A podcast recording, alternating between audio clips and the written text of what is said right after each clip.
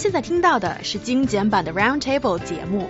想收听并下载一小时完整节目，请关注我们的微信公众账号 EZFM Roundtable，然后发送关键词“完整版”获取下载方式，或者直接下载轻松调频 App。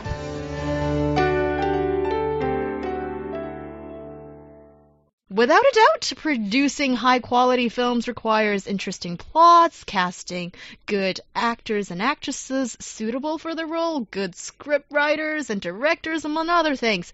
Yet, movie buffs are saying that ratings for this year's Chinese domestically made films have plummeted significantly.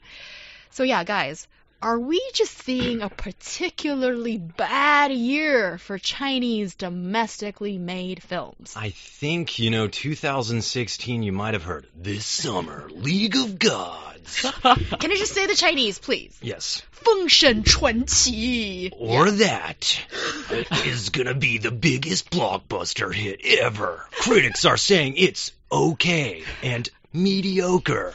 If you've heard these things, um, that's probably very reminiscent with many movies that uh, have been released in 2016. 2015, though, has seen some success with some movies. Maybe you guys have seen them. The Master, The Coffin in the Mountain, The Monkey King, Hero is Back, Mr. Six, The Dead End, 12 Citizens, and a Fool, just to name a few. But now, 2016, we're looking at some kind of disastrous flops, guys. Uh, like I had said, League of Gods, Girl of the Big House, uh-uh, and uh, Never Said Goodbye, uh, My Best Friend's Wedding. Uh, these movies, um, as I understand, were rated really low. And so now we're seeing that from January to August, 170 Chinese productions, 93% of them have ratings less than 7. 122 of those movies had ratings less than 5, accounting for 71.8% of total films released between this time. Guys, what's going on? Yeah, what's going on? And that's according to Douban.com. That is like the Yes. most accessible and trusted uh, movie rating Yeah. uh, website for Chinese netizens. yeah, for Chinese fil- film film viewers, and uh, but and, and think about this. Uh, this is just August by far. We still have four months to go. Seriously, we can pick it up from there? It can be worse. oh. I mean, it can be worse. Oh, I like that. So, uh, So optimistic. I mean, uh, when, when you think about the movies you've been to, you always remember remember the good ones. So that just got me thinking it, it may be just the total number of films produced in China has become larger and larger by year. And uh, the good films are just maybe a little fewer than previous years, but that makes the percentage looks weird, mm. looks amazingly small. So uh, uh, by far, I can remember Kaili Blues, Lu Bian Ye which is really good. Uh, Was it from this year? Yes, it's made by a young man born in 1989, and it was his film debut, uh, directorial debut. And uh, some other co-productions between China and South Korea, or China and uh, uh, other countries. So apart from that, I remember reading some you know disastrous comments from my friends on on my timeline on WeChat. You know, you know, some of my uh, journalist friends or movie reviewers, they uh, review movie for a living. That's that means they must go through all the bad movies one by one. It's like work damage. They should claim for compensation. Yeah, I, I asked one of my friend once to say how does it feel going through them one by one. And she she she she, she said just it just tore me half by half. I don't want to go through them one by one. Aw. And most of the films, uh, let's be honest, are starring the famous, lovely idols who were basically singers or dancers or s- just rose to fame for their beauty looking, uh, beautiful looking. It's just, it has nothing to do with acting. That is such a good point. And uh I guess there's like one silver lining that Feng Zhou provided us with. That is there is still like one movie that you think is quite good this year? Kind what, of. What I'll give it? them three. Three. Yeah. Okay, three out of this many. And I am a very responsible uh, employee. As we're doing this topic, I made sure that I check out a couple. Um, I've checked out uh, parts of Feng Shen Chuan Wow. League of Gods, and it is too famous, or maybe it's just too infamous. Mm. It apparently, according to movie critics and moviegoers, has set the record low of how a Chinese domestic movie can be made and how bad it is. I had to check it out, and it was bad. Um, it's filled with stars, and you can tell that a lot of money has been poured into Mm. it. But I don't understand why the effects still look really fake, and all those big stars, some of them are qualified actors. But why do they look so bad in such a big production? And it's a huge flop. So I think one thing we need to make uh, clear to people is that we're talking about bad quality Mm. but the movie's box office performance isn't always bad. Even when people are saying the quality is catastrophically uh, bad. So that's an interesting phenomenon, too. Right. You know, I'm looking at this, and immediately to me, this seems like the movie industry here is being run on the basis of making lots of money, which Mm. who can blame them? But Yeah. at the same time, maybe these movie industries are forgetting their image, their brand, and in these kind of things, they're just looking at the quick cash return. Yeah, with the right? cash flows. And this often even happens in the U.S. Um, in fact, so we're talking about, let's talk about intellectual property.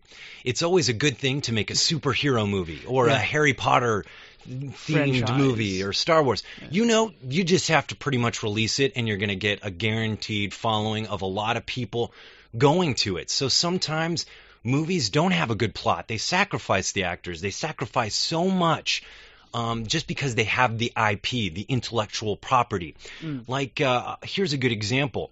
Um, in the U.S., I was very excited to hear about this um, former book that I had read as a kid being released into a movie. It was called Ender's Game. I loved Oh, the book as a as a kid, so I was super excited for the movie. Saw the trailers; it looked great. It had Harrison Ford, Mm. Ford, and I really like him. And I, then I saw the movie, and I was like, oh my god, uh, it was definitely like way less better than the the book. I'm Mhm. kind of like not really happy with it. Felt a lot was left out. So I felt like that was just a quick cash grab, making Mm. money off an intellectual property And that's what I'm seeing with some of these movies, right? Um, some of them are based on uh, some some novels and whatnot. Right? Yeah, some really Yeah. popular novels that had huge following online. The Lost Tomb, Royal Treasure, uh, 什么盗墓笔记, and you know all those things. True. Oh, but uh, why did they do so badly? Why is it so bad? I mean, think about the um, the intention of filmmaking. Uh, I think I remember Ang Lee, you know, the the famous uh, Chinese uh, Taiwan film director, and he was a guest panelist at this year's Shanghai International Film Festival, and they were having a discussion about whether China's uh, film market, the box office, would boom and uh, surpass uh, the United States and become the biggest film box office market in the world. But Ang Lee was pretty cautious.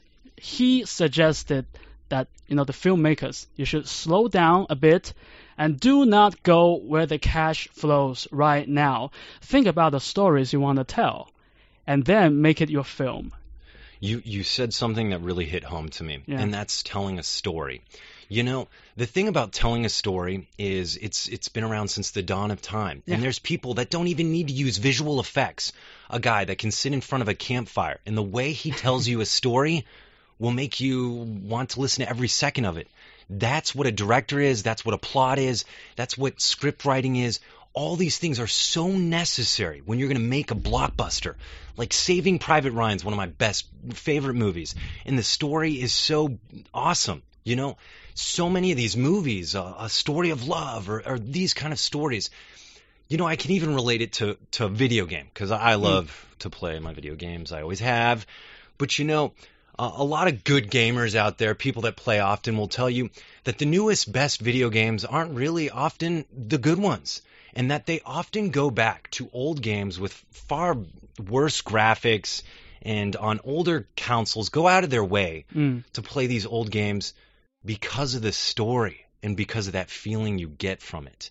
And so that's something that I feel is necessary if you're going to make a successful movie. Yes, and I think that is the uh, recipe to success long term. The formula. Yeah, Mm. but now, right now in China, I think it's just the movie market has been booming. It hasn't been growing as fast this year, though. I mean, bear Mm. that in mind. So I feel that this uh, prosperity we have been seeing in the last couple of years, it might not last that long if we, if movie makers and uh, industry people are sort of abusing our time and our goodwill to this extent. And I think for a movie goers or the audience, we are effectively voting with our feet. If we don't go see those really bad movies, don't buy that movie ticket to something that's not worthwhile seeing, then maybe you're, you know, maybe that will solve the problem to some extent. But that carries a bad response to the filmmakers. If the capital sees that this kind of this particular genre of films doesn't make money at all, they will pull the investment, and then uh, this genre will be a field of barren. You know, the filmmakers will not make a film about uh, the teenage teenage pregnancy or a uh, uh, ghost thriller. Yeah. They will not make that film at all in the future, and that's worse. Yeah, you know, uh, to, to close on this, really, I think China has a, a lot of talent in the movie sector. I mean, Mm. I saw Crouching Tiger, Hidden Dragon way before Yeah. I ever came, and that movie gave me one of those feelings I was talking about uh, while I was in uh, college here. I saw the Red Sorghum, uh, awesome movie, really brought out a lot of feelings. So the talent's here, I think, yes, but we're just seeing tons of movies being released. Yeah. And I see it maturing. I see some really cool collaborations going on with Hollywood, even. So I see a bright future for China's movie industry.